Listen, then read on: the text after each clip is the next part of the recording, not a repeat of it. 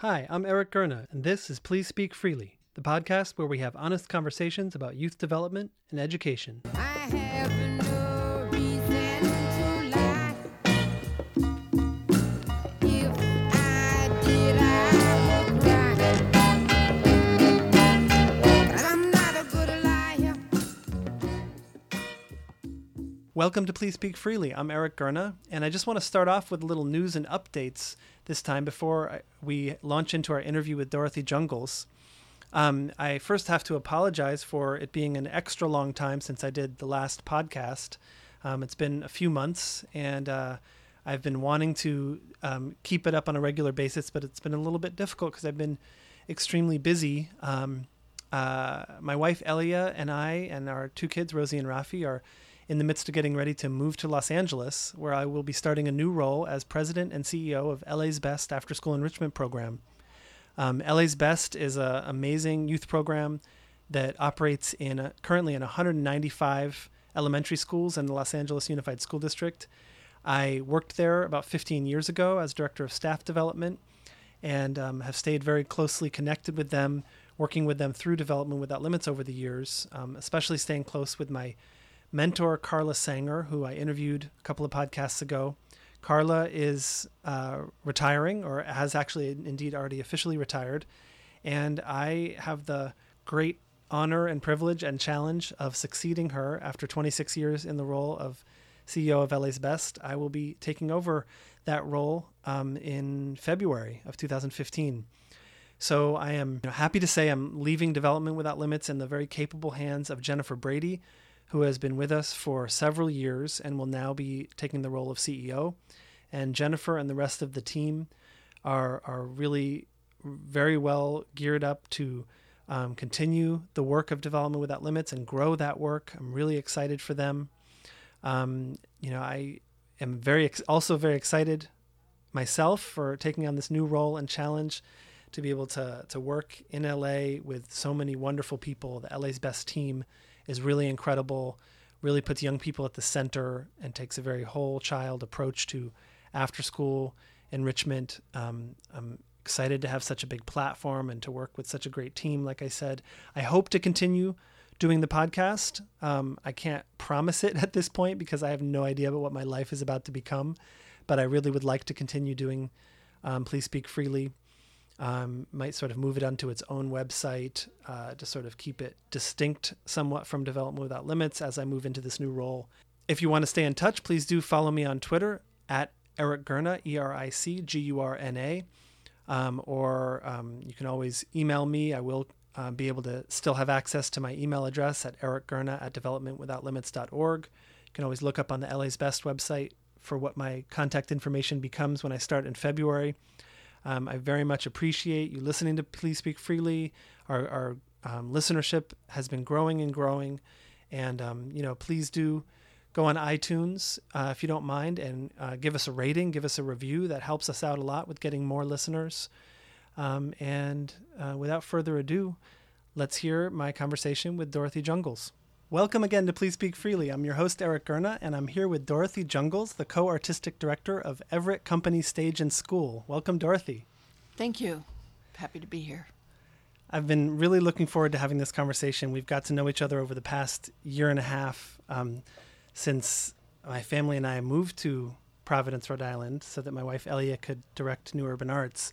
And uh, my daughter Rosie is a student of your organization here in the story ballet class, which is taught by your granddaughter, Yes. Gracie, right?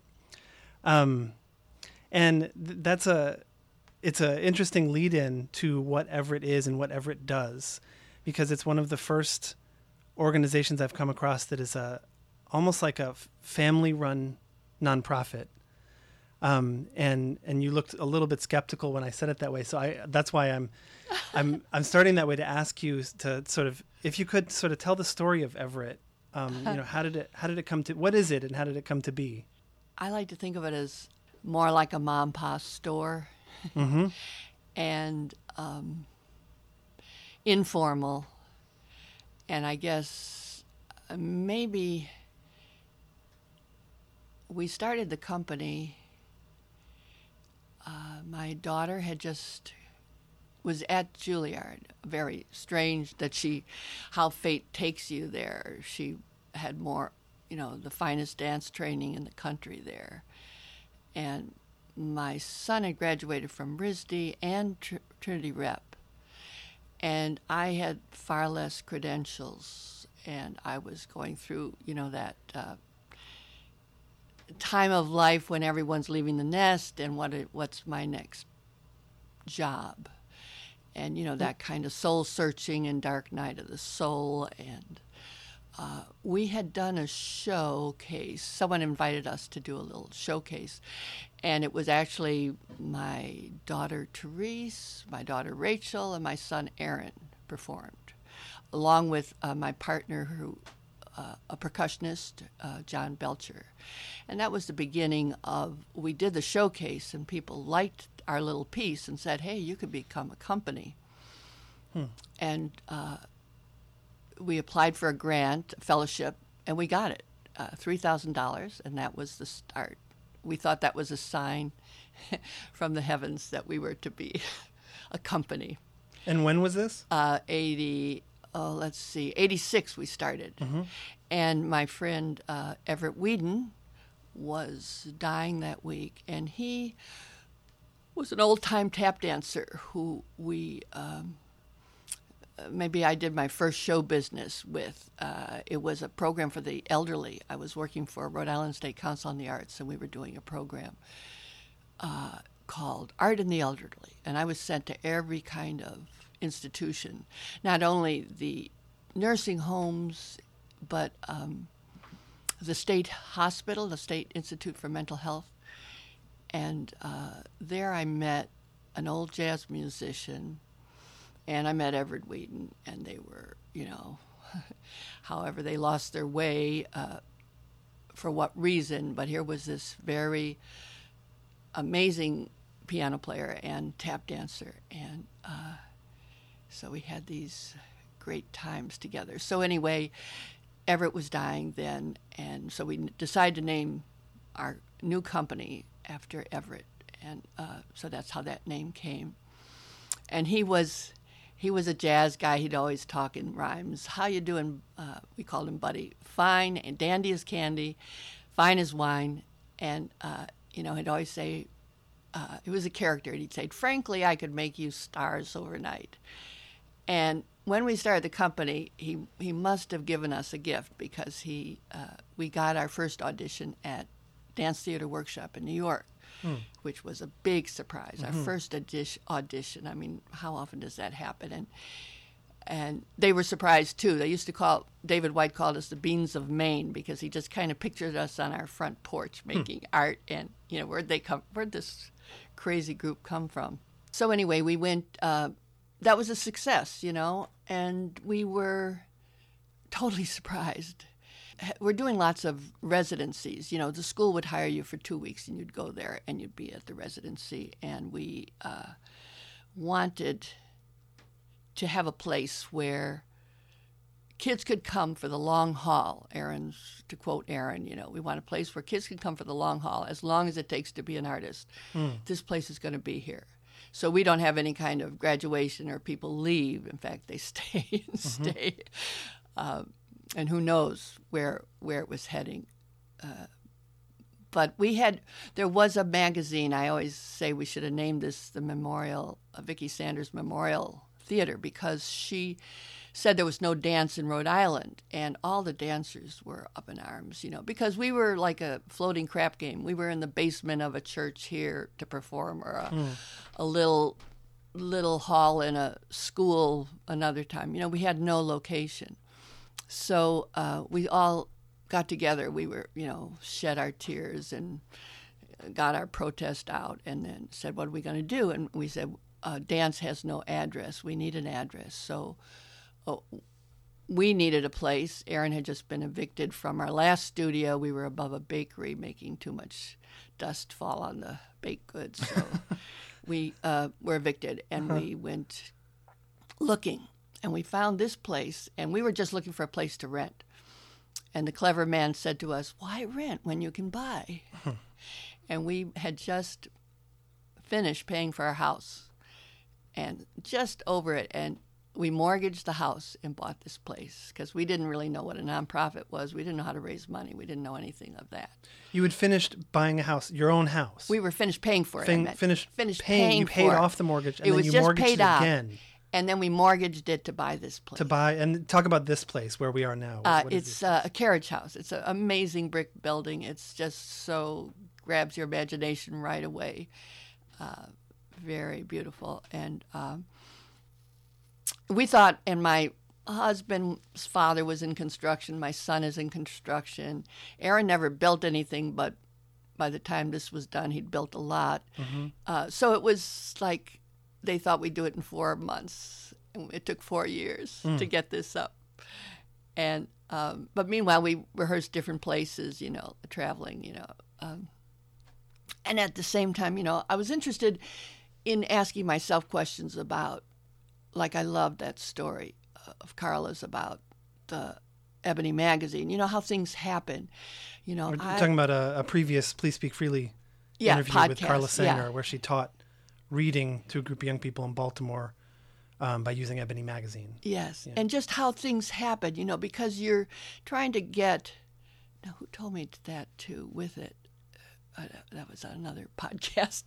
Uh, the teaching, and maybe it was her talking about being with it, like who you are with is you're with it, like they have something. Um, so as we were doing this, we were doing residencies, and I like to tell about our big failure. We were you know, we were thought we were cool, and we were doing uh, uh, choreography with at a, a recreation center with a pile of kids and basketballs. You know, it was really, really great, and we were very innovative, and you know, we had enough support from adults there to finish that project. Though there were other projects, I have to tell you, that were literally going on in shower stalls, art projects. That that's how the space was used. Wow. You know, uh, literally, that's all the only place they could do their little art projects. Yeah.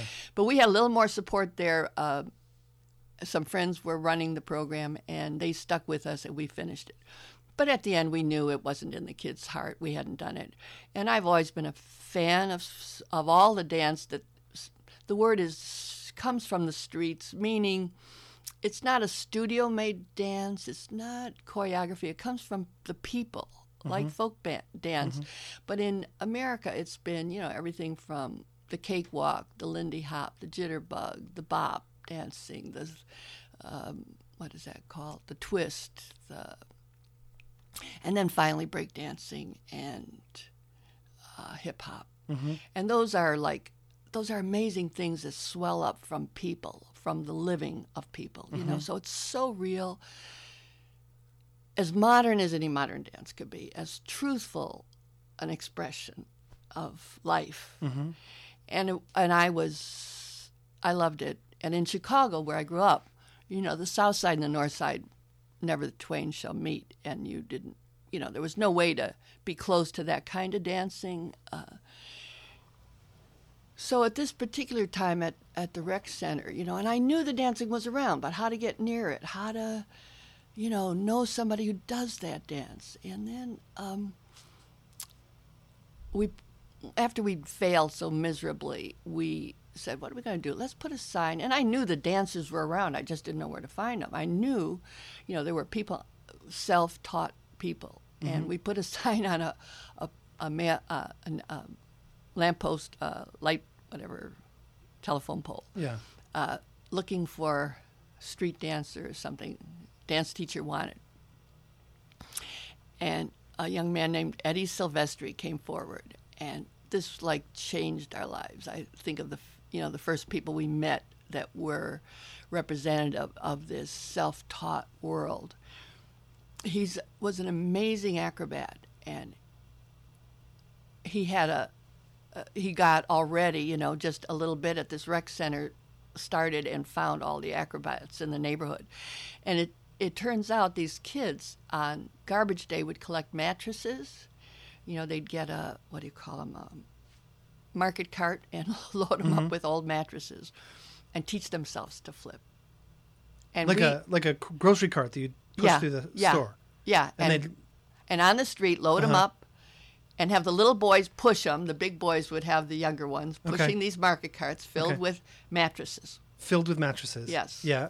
and and carry them to whatever vacant lot they were going to work. Oh, they'd use the carts to carry the mattresses, and Yeah. then then they'd go and practice and then acrobatics. they practice. Okay. And they taught themselves. I thought the cart was somehow involved with the acrobatics, and I was just trying to picture. Well, you know, I just eye. have I can see this night in my mind's eye. You know, I would sometimes go with them to fi- to see some of, or just happen to be there to see some of this art. Uh, I was taken on a tour one time. I just found my old videotape, where the kids took me to these abandoned places and all this graffiti that was like museums, like hidden museums, amazing stuff. So one night I was there when they were collecting a mattress, I believe, and I just got a kick out of it because the bigger boys always had the younger boys do the work, right? They would just walk aside the uh, this uh, event, uh, you know, where the younger, smaller children had uh, pushed the cart and got the mattresses.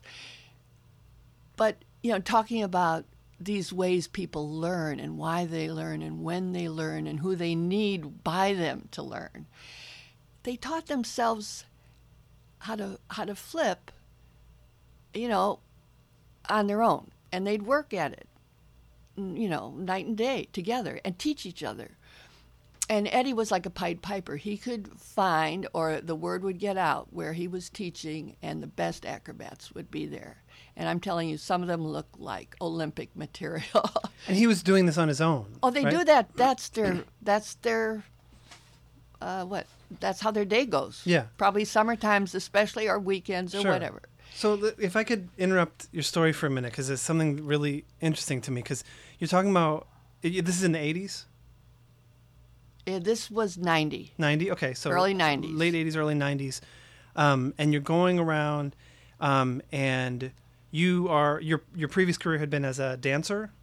Is that right? I was never a professional dancer. I taught. Okay, so I you studied and I taught. you you had been studying and teaching and and in, in the world of the the relatively sort of um, I don't know how, culturally high minded world of, of dance and art, and you're you're you're going out to graffiti covered areas um, with kids pushing grocery carts of old mattresses, and they're so a lot of people who who had come from um, the world that you had come from, or even just being, you know, uh, a, a white woman of however old you were at that time, would have seen a group of kids bouncing around on mattresses and graffiti everywhere, and they wouldn't have seen art, right? They wouldn't have seen how they wouldn't see the the rich.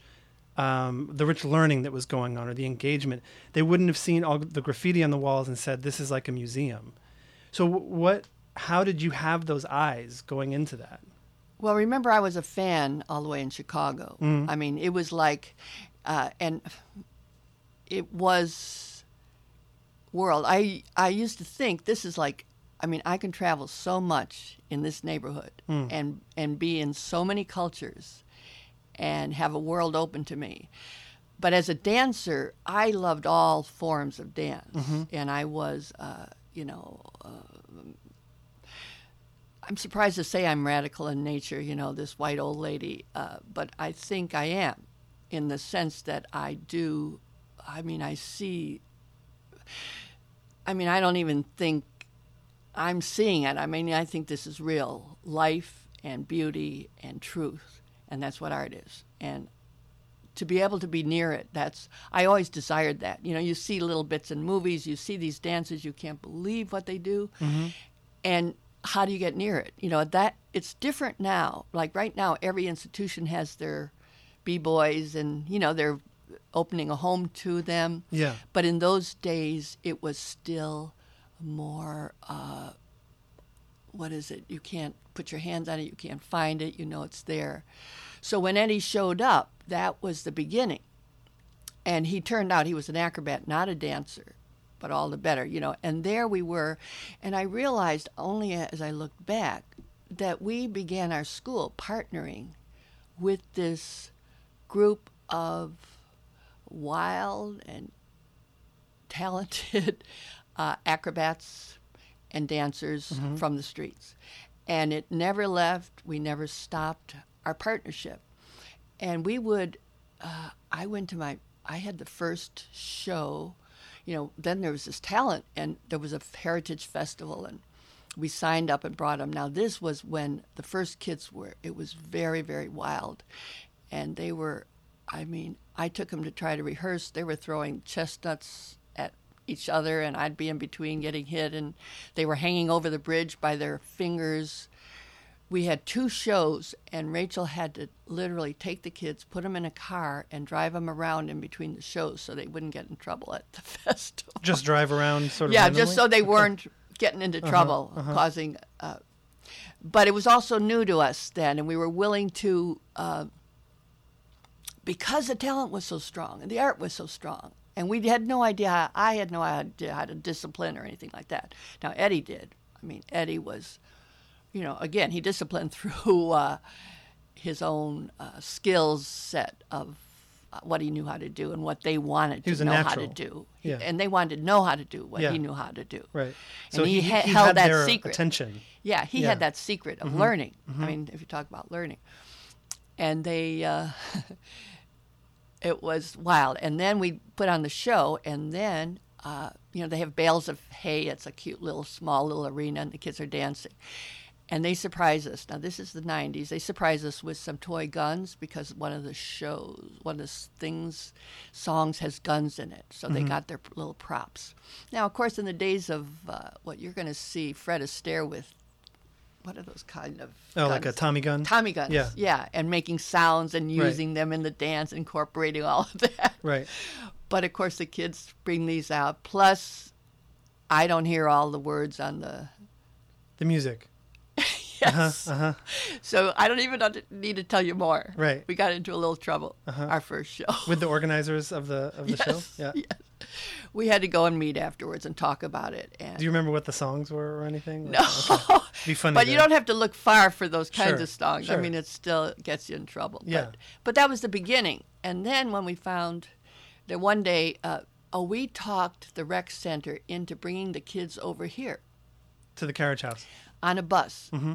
because they would go on buses to play games, right? Right. So why couldn't they go on a bus to learn acrobats and do their dancing here? So you, you mean they would go if they were playing sports or something? Well, you know, would- there's buses for Right, that. sure. Like in order to So you're sort of putting the art on the level resource, of the, sports. The, the respect that sports was given. I mean, the, Yeah. so they never drove anyone to another site Yeah. for a dance class, Right. but they Why do not? it for sports, so Right. why not? Right. Mm-hmm. So they started driving the kids over here, and uh, you know, I mean, it, Eddie's class was big and beautiful, and anytime, but after that, we got better at presenting. I mean, we got so good that he could set up anywhere, and uh, there'd be a crowd.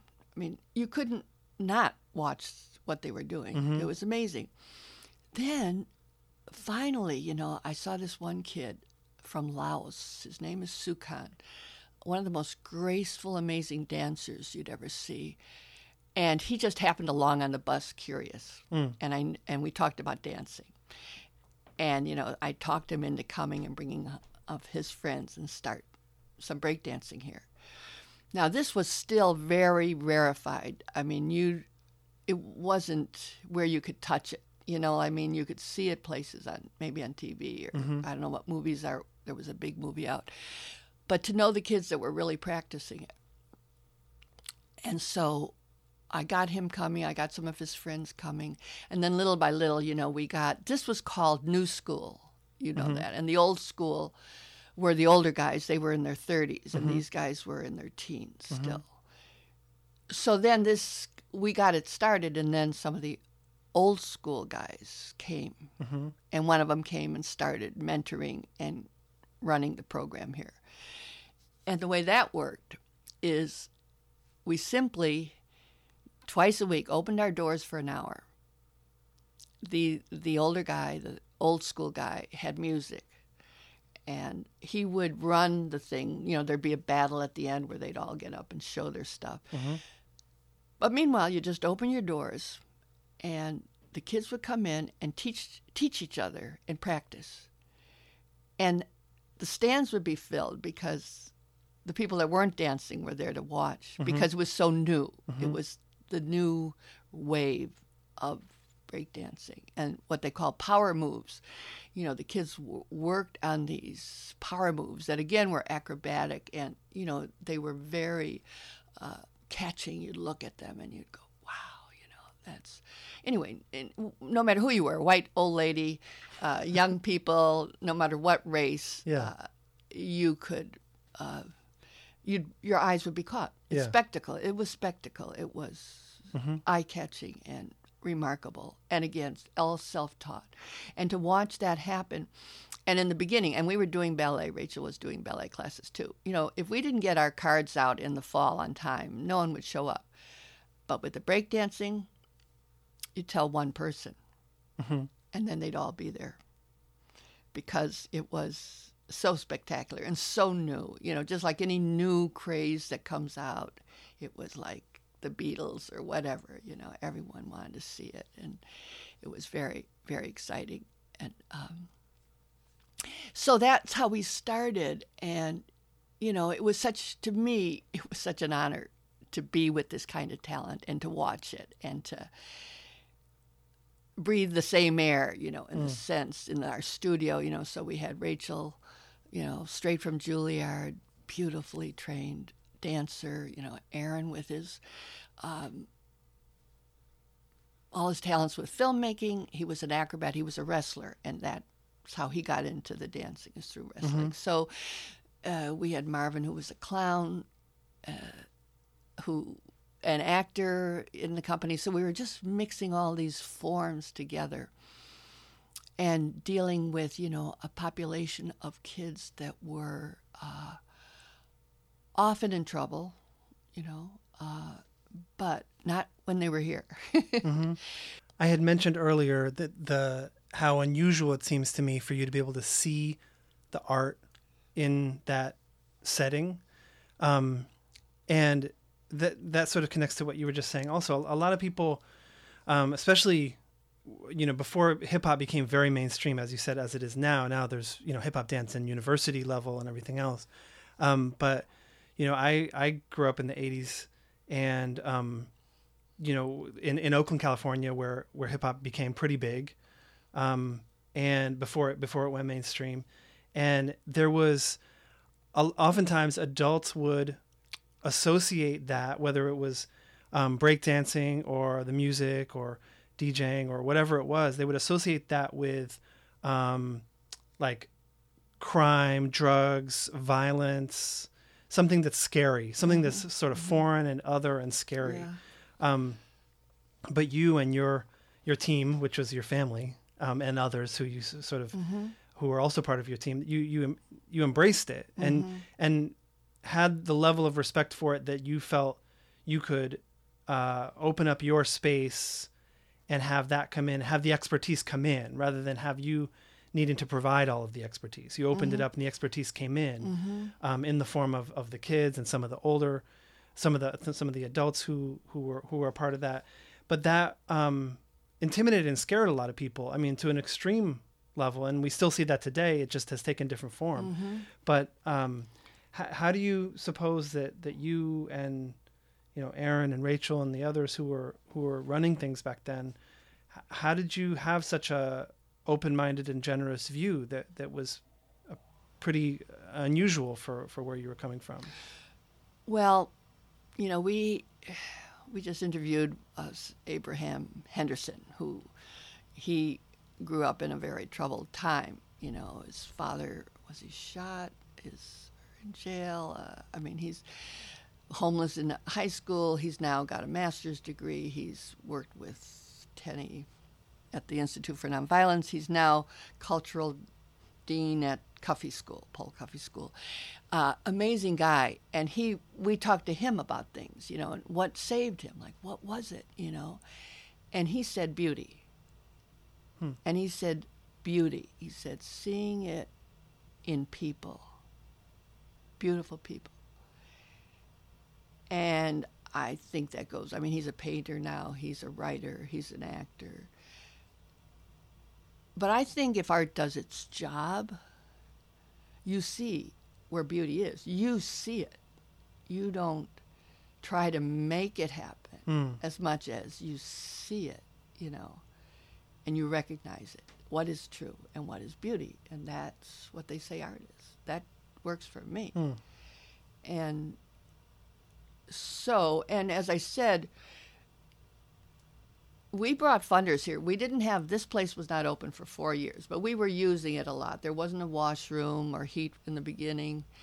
Uh, you know, little by little things came, but we could still use it. Sometimes we rehearsed at Hope High Field with the kids. Like, um, we were doing things illegally, I guess. You know, uh, a lot. I mean, and like driving them around the city with mat with with mats on top of our car, and the car piled too filled with kids. You know, but uh, we were one of them. and it was just easy to be one with them uh, because it was so full of life Yeah. and beauty and truth. And you know, talk about expression being a true expression, you know. It was a true expression. So it didn't take training to see that. And Yeah. people that came to see it would be uh, struck. You couldn't not, you know. And um, oh, what was I going to say about that? But so I, it was nothing. I mean, it was nothing on our part. It was only how to harness it into something. But as I said, even the times, it wasn't. That wasn't hard. Sometimes people thought, well, they should warm up. You should have a warm up before they start. You know, I mean, you know, there were, uh, I counted 70 kids in there sometimes, you know, between you on the floor and on the seats, you know, and they knew exactly what to do. And they didn't need anything except, you know, like uh, someone providing a good music and then organizing a little uh, uh, battle and then also someone who did know the power moves. So they taught each other. I mean, it was like such an example of education and development. Uh, and there was no trouble. There was only one time when there was almost a fight. And then, of course, Eddie, this guy, this acrobat. I mean, I can't say enough about this wild guy. He's a fireman now. But he he also could break up. He was so good at. He understood how to break up fights or anything like that, or to make peace Yeah. immediately. Yeah. And there was only one time he wasn't there. I was there by myself, and these two kids looked like they were going to go at it, and over a sister or something. And I remember I, couldn't call. I called Aaron. He wasn't there. I couldn't get anyone. Maybe there wasn't one of the older guys there, and I I didn't know what to do. So I called the police, and then Aaron did get here, and the police hadn't got there yet. So we piled the kids in cars and left the space before the police could come. It's like a prank. because you know we uh, and we never did uh, there was never an occasion and it was uh, i mean it's rather miraculous but one of these older guys his name is mark fisher was an amazing guy and again as long as you had the very advanced dancers there all the other kids wanted to be there because Right. they could learn even if it was only watching Right. but about the crime stuff, see, Mark Fisher hated what happened to hip hop because he said it all started out as art, you Yeah. know, and that the the kill a policeman or whatever goes on in the in the lyrics and all that thug stuff was added, and he always felt it was the commercial Sure. selling. Yeah. It was that part of it. They took over their art form. They exploited it and used it. And you know, I mean, but what's new, right? Right. I mean, What's when new? money, when the high level of money gets involved in art, it, I mean, it, it always does something poisonous, right? Yeah, well, they want to. I mean, someone else wants it Yeah. for the wrong reasons. Right. Right. for the wrong reasons. So, so, um, going from that organic work and, and creating this space to now in 2014, um, you're in the midst of this um, uh, Freedom Project, which I got to see recently, just in a, I guess you'd call it an iterative form. It was sort of a um, Work in progress. A work in progress, yeah. Um, and so, if I could describe it in my uh, probably, you know, awkward, ham-fisted way of just it's a it's a multimedia performance that uh, tells stories of of pe- diverse people who've had different experiences with the quote justice system, being incarcerated, and what led to that and what happened after that. And um, some of them are telling their own stories, and some of them are telling true stories of people of other people that they've that they've talked to, using um, dance and video and um, acting and music um, and it's this very, and and you can you can correct my description if if if you want, but it's this very moving and I would say very artistically sophisticated, but really engaging. I say sophisticated meaning it involves a lot of moving parts and it it ha- it works on a lot of levels. Um, not so much as being sophisticated in terms of only a rarefied audience could understand it or something. Um, and how it's extremely political and very uh, heartfelt and philosophical. Um, how did we? How did you go from that beginning to to this this sort of work? All right. So, I And could- did I describe that right, or Uh, I, totally is that a beautiful. In fact, Okay. thank you. Very lovely. Aaron will love that. He's directing that piece. Okay, I'd love to finish the story up to then. Yeah. So, these people that came into our lives and changed our lives, you know, they were still separate lives, you know, uh, until uh, what year was it we made something called Somewhere in the Dream, one of the, uh, and that was uh, a piece about race. And the reason we felt like we could do it is because of Eddie. And then we had two more young people join us. Now, this, they were the, uh, what can I say? So that was our first step into cross pollinating in the sense of at first they were them and we were us. Even, and we, I think, were far more in awe of them than they were of us, you know, but they had an amazing thing going and they were young. So we invited Eddie to be in this piece. Uh, and he was so funny and he was so out there with race.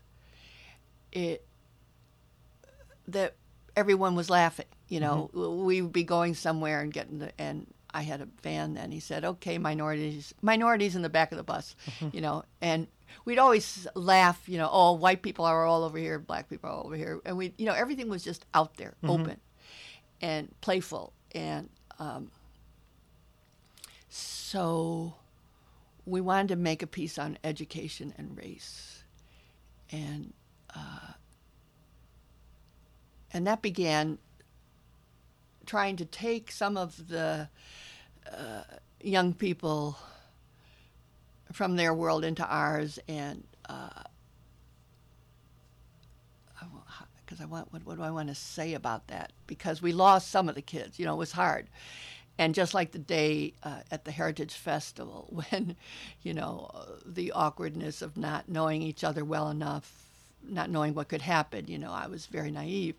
So too when we went on tour I mean we we took then we enlarged it to take some of the break dancers on tour with us and um, you know so that was a new thing for people you know to get them and they were young men coming of age drinking their first gin getting into trouble. And um, so it was worlds mixing, but uh, the excitement of worlds mixing. Because if you know, art and science are all about mixing opposites. Strange things come together. I mean, that's otherwise you don't have something new.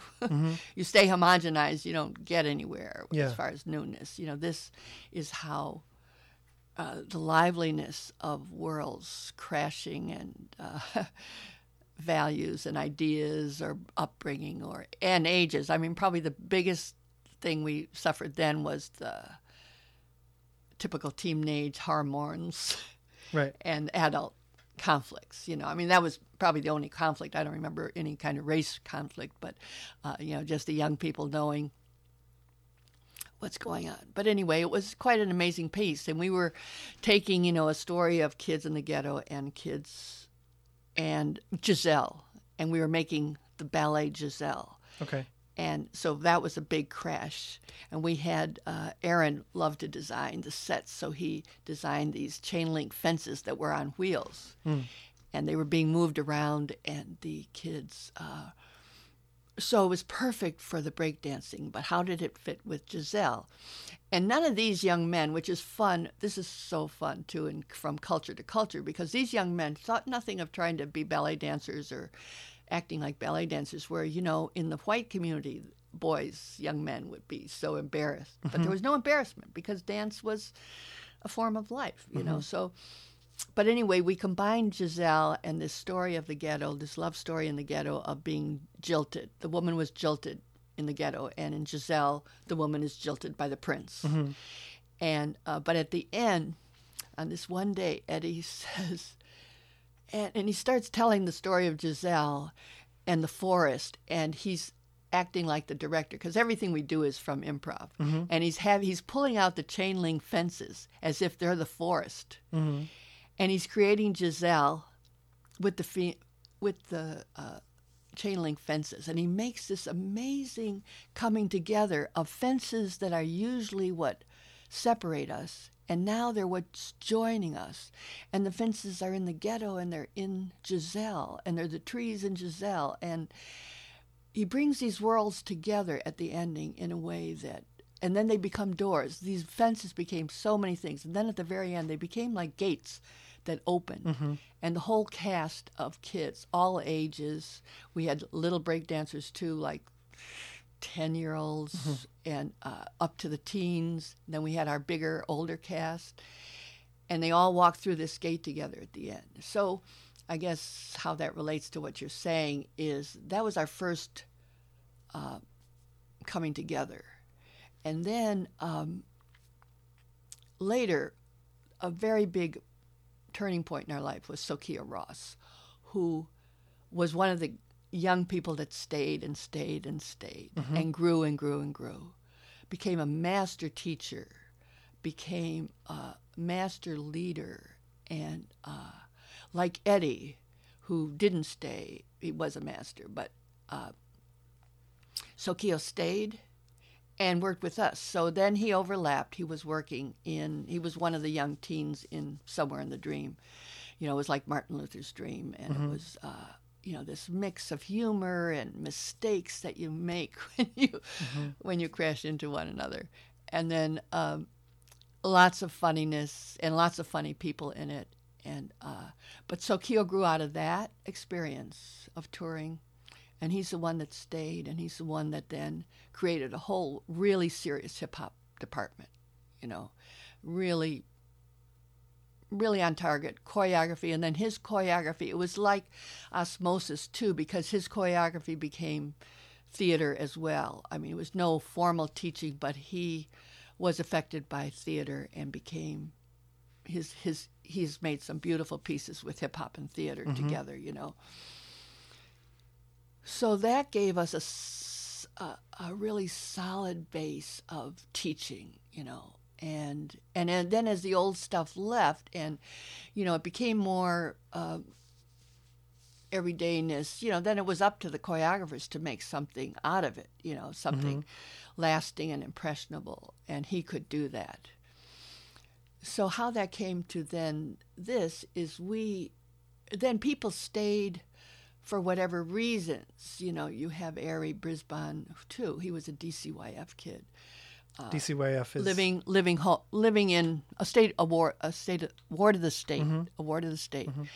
Um, one of the funniest kids because we had this relationship as well with Hope High School, and uh, those kids who were getting theater from Miss Oxy are doing an amazing job, and that's been dismantled. That's a heartbreaker. Uh, those kids had a they had a village right there of strange, talented kids that didn't fit anywhere else, S- saving lives. Their lives were saved through the arts. So Ari had us and Hope High School. So he did all the traditional plays. He did the. They started the improv group here while they were in high school with us. So that was another kind of mix of kids and adults doing improv together.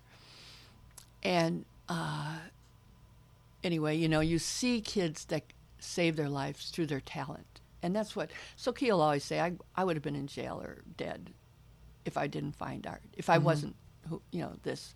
It was in them, and it was in so many of them, you know, just to be, just to be there, just give them a place for that, for them, for that talent that they have yeah.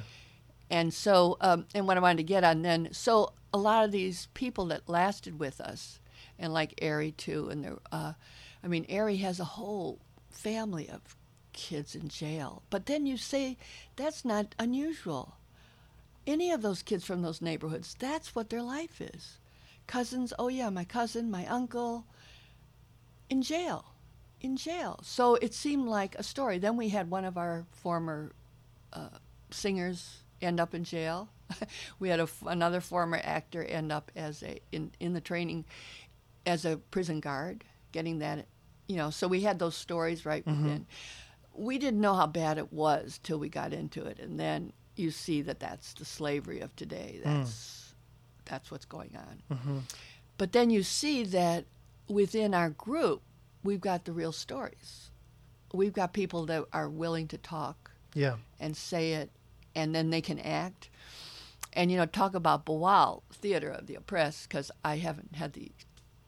I heard you studied with him, had the chance to take I mean, a workshop for with him. a couple yeah. days. Yeah. Yeah, but uh, anyway, it is a natural thing because you know, like we can, when you have improv, you can put anything on the stage, serious or not serious. Right. And that's how we do. A, that's how we gather our work is we improv. Yeah. And we videotape everything, and then we relearn it, because what comes from the unconscious Mm-hmm. is a true, you know, is true stuff. Mm-hmm.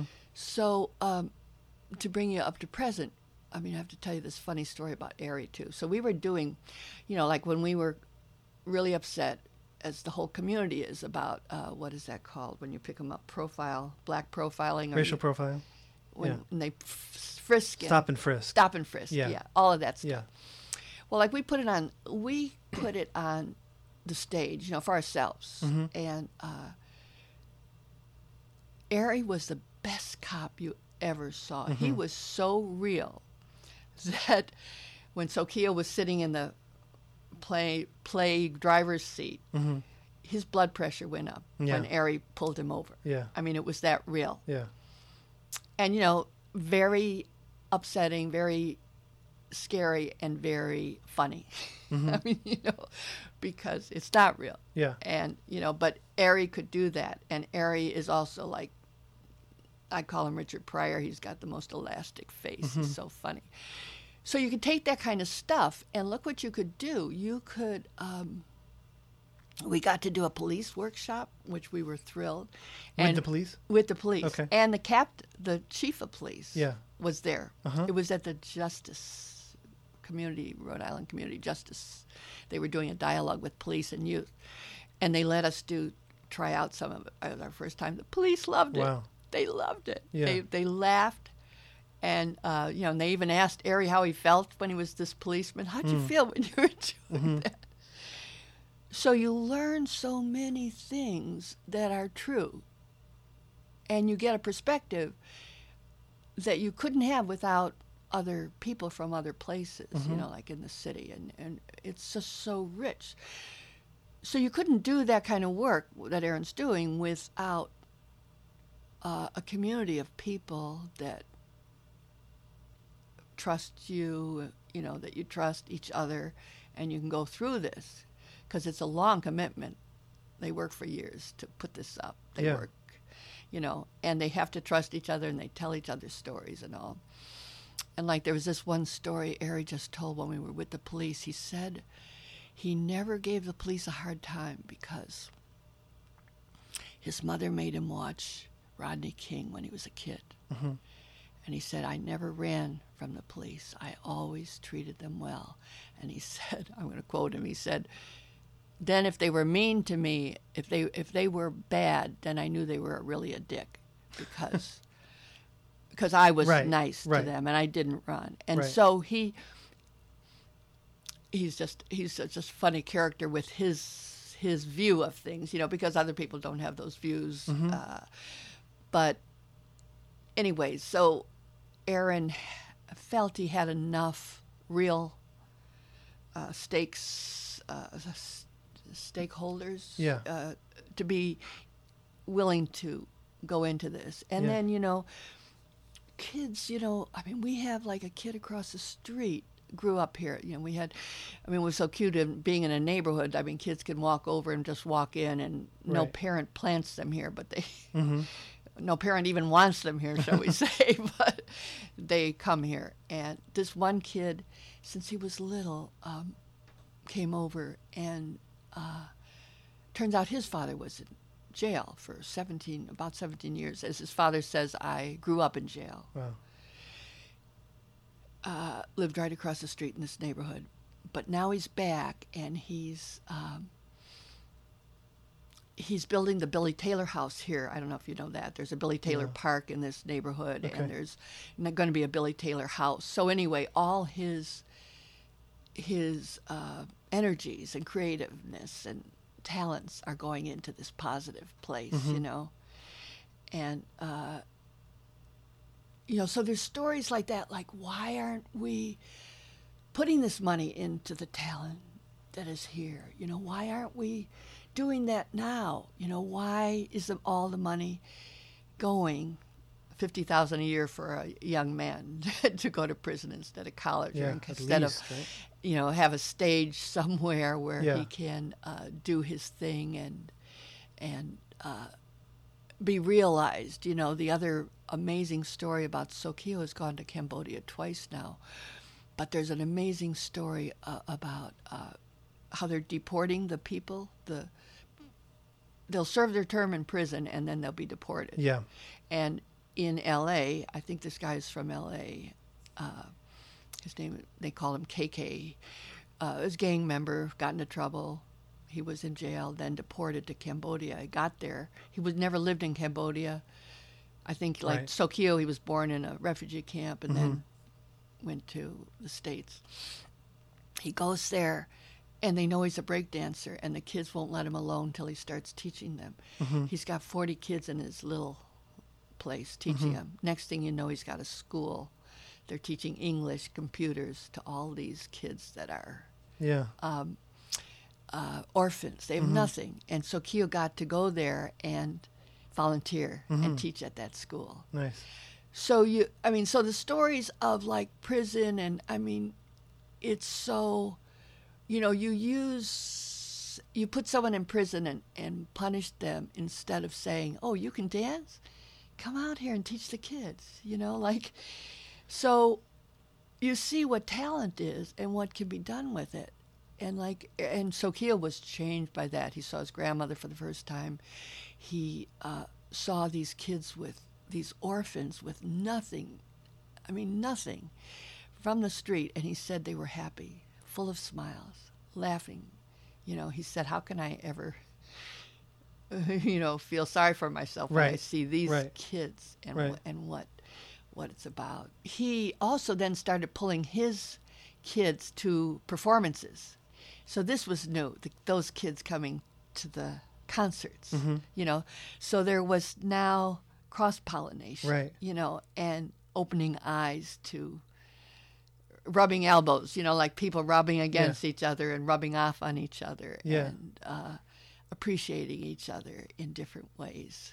There's a there's a thread that goes through all this that I'm so intrigued by, and you mentioned money in terms of you know why not fund this kind of work, uh, you know, as opposed to funding how how expensive it is to keep someone incarcerated. But there's another financial aspect too for for you as an organization, right? And most nonprofits take at least some of their direction from where the funding is, right? They're looking for funding in order to sustain their work, and the funding often ends up um, directing their work as well. So many, you know, I don't know. We could talk about whether you consider it Everett to be a, a youth program, but you know, as you serve or work with a lot of young people, you know, many of your peer nonprofits that serve young people, you know, look for funding to work in the schools because that's uh, you know a big direction that the public funding has gone in the past decade or two. Um, or, you know, there might be funding for a particular um, type of project, whether it's coming from juvenile justice or, or other places. Co- you know, college and career readiness is this big thing right now. There's always these sort of trends and catchphrases. And it seems to me that you have taken most of your direction from the the community that you're working with, the community that you're a part of, from the young people themselves, um, much more so than any of those outside forces. Um, is that has that been like a, a conscious decision? Um, am I and and is the well maybe I should start by saying, is my observation correct? Is that something you've intentionally thought about? Uh, I think, yeah, sometimes I say serendipity too, that you follow your instincts and follow. And as artists, I think what you're doing is you're trying to create and know, and that's how you do it as honestly as you can. And teach, you know, like I have dreams. I mean, and I know you're interested in emotional intelligence and social emotional stuff. And I would love, I mean, I have again radical dreams like uh, I would love to teach emotional intelligence through improv comedy. Mhm. And I think comedy and laughing is one of the things, one of the ways to get through to all of us and anything taboo. And that's also, you know, we also did a, a whole, we did a whole piece on the brain. And that was also because we were interested in the trouble kids get into and what are brain disorders and finding out about post traumatic stress and how that affects learning and lives and everything else. And um, so it's like, how do we have a kinder society? Like a society where you can uh, trust each other, play together, know each other, uh, really admire each other, you know. And what kind of environments can you set up, you know?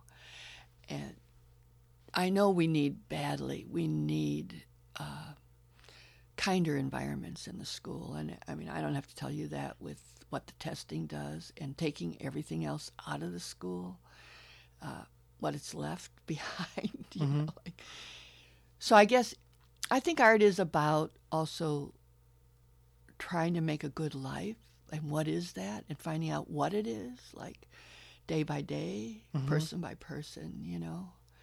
And it's i mean i don't know that you ever answer it fully but day by day you know? And that's what is so beautiful about the the dancing and the improv you know is it's so in the present. It's so when you stop dancing the dance is over. Mm-hmm. You know I mean, it's there. Mm-hmm. It's uh, it's done and so I mean I, it's not that we don't try to get money you know uh, what's that saying?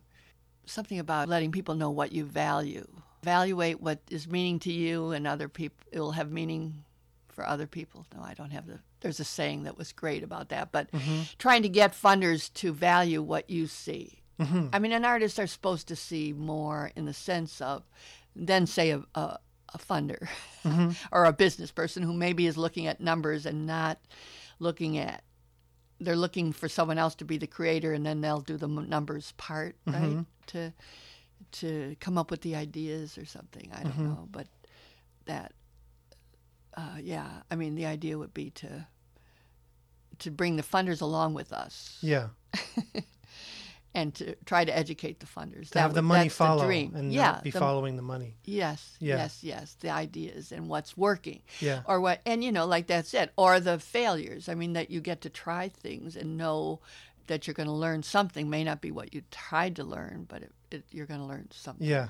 else. Yeah. And it's My my favorite uh, one of my favorite things that I have is on a bulletin board, and it's just a it's just a scrap of paper that I cut off of a evaluation that someone filled out at the end of a workshop that we had done with youth workers, and it said, "Great workshop, and I think it accomplished the goal, whatever that might have been."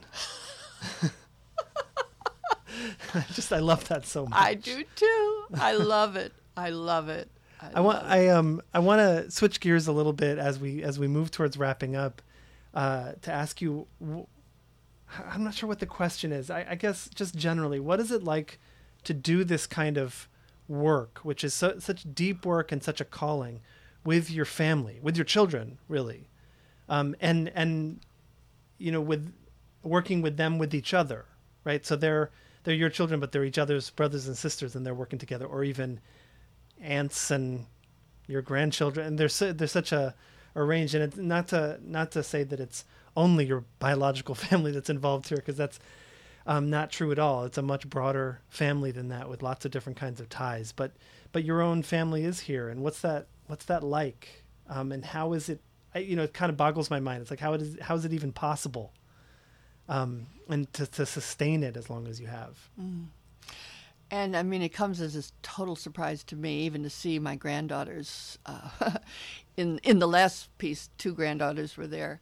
Um, it's been called Jungels have been called the fly in the ointment, the trouble, uh, what's wrong with us, uh, why people won't want to give to us because it's a family. Uh, like you know, we're giving all the high paid jobs to each other. If they only knew, right? Yeah. but meanwhile, you know, when I went through that night of the soul, I even moved to New York for six months uh, to really suffer um, when my kids were growing up and everything and deciding what to do. Uh, you know, there was a, a such a loneliness and uh,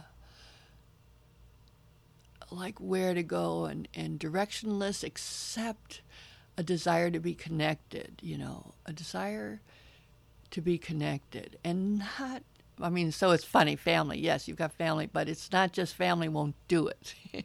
It really is a desire to be connected. Yeah. You know, with the world as it is, and with the Eddies and the Sokeos and the, you know, the to know that kind of world, uh, to experience. uh, yeah. I'm in awe, you know, just as some people. Just thinking too, who we interviewed, you saw that Tara when she said, you know, she sat with people and she, she said, you know, how she could love them, you know, and she's a, a recovery coach and she saw them and they sat with, uh, you know, she could smell the alcohol. Their clothes were dar- dirty and it didn't matter, you know, that kind of connection you know i'm i don't say that i can do what she does but it's a beautiful thing. And so this building and this these classes and all the people that came through here were a way of life for the family you know. It was not i do this and then i go home and live. This was a way of life. It's a way of life. It's how bob my husband is an artist a video artist started the uh, video at RISD, we brought up our kids that way. He'd bring home when they were little, Jules and Jim, shoot the piano player. He'd bring home these foreign films mm-hmm. and show them in our our living room, you Yeah. know, like, and the kids were just little watching these foreign films. Mm-hmm. I mean, it it's like it is a way of life. It's how you can try to figure out your own way to be in the world uh, when everything doesn't suit you, isn't going the way you want it. You know, what should it be? What could it be? So we have a lot of artists in the family, and we live that way, as I know you do too. I think we recognized each other with, uh, your, you know, Elia and uh, Rosie painting together. That's how we live our lives, and that's fun. And fun is a value. Fun, humor, creating, you know, and not to be afraid of failure, conflict. And we uh, go certainly have enough of that mess too when you're dealing. But even if you were homogenous, you'd probably have more boring conflicts. Yeah, right.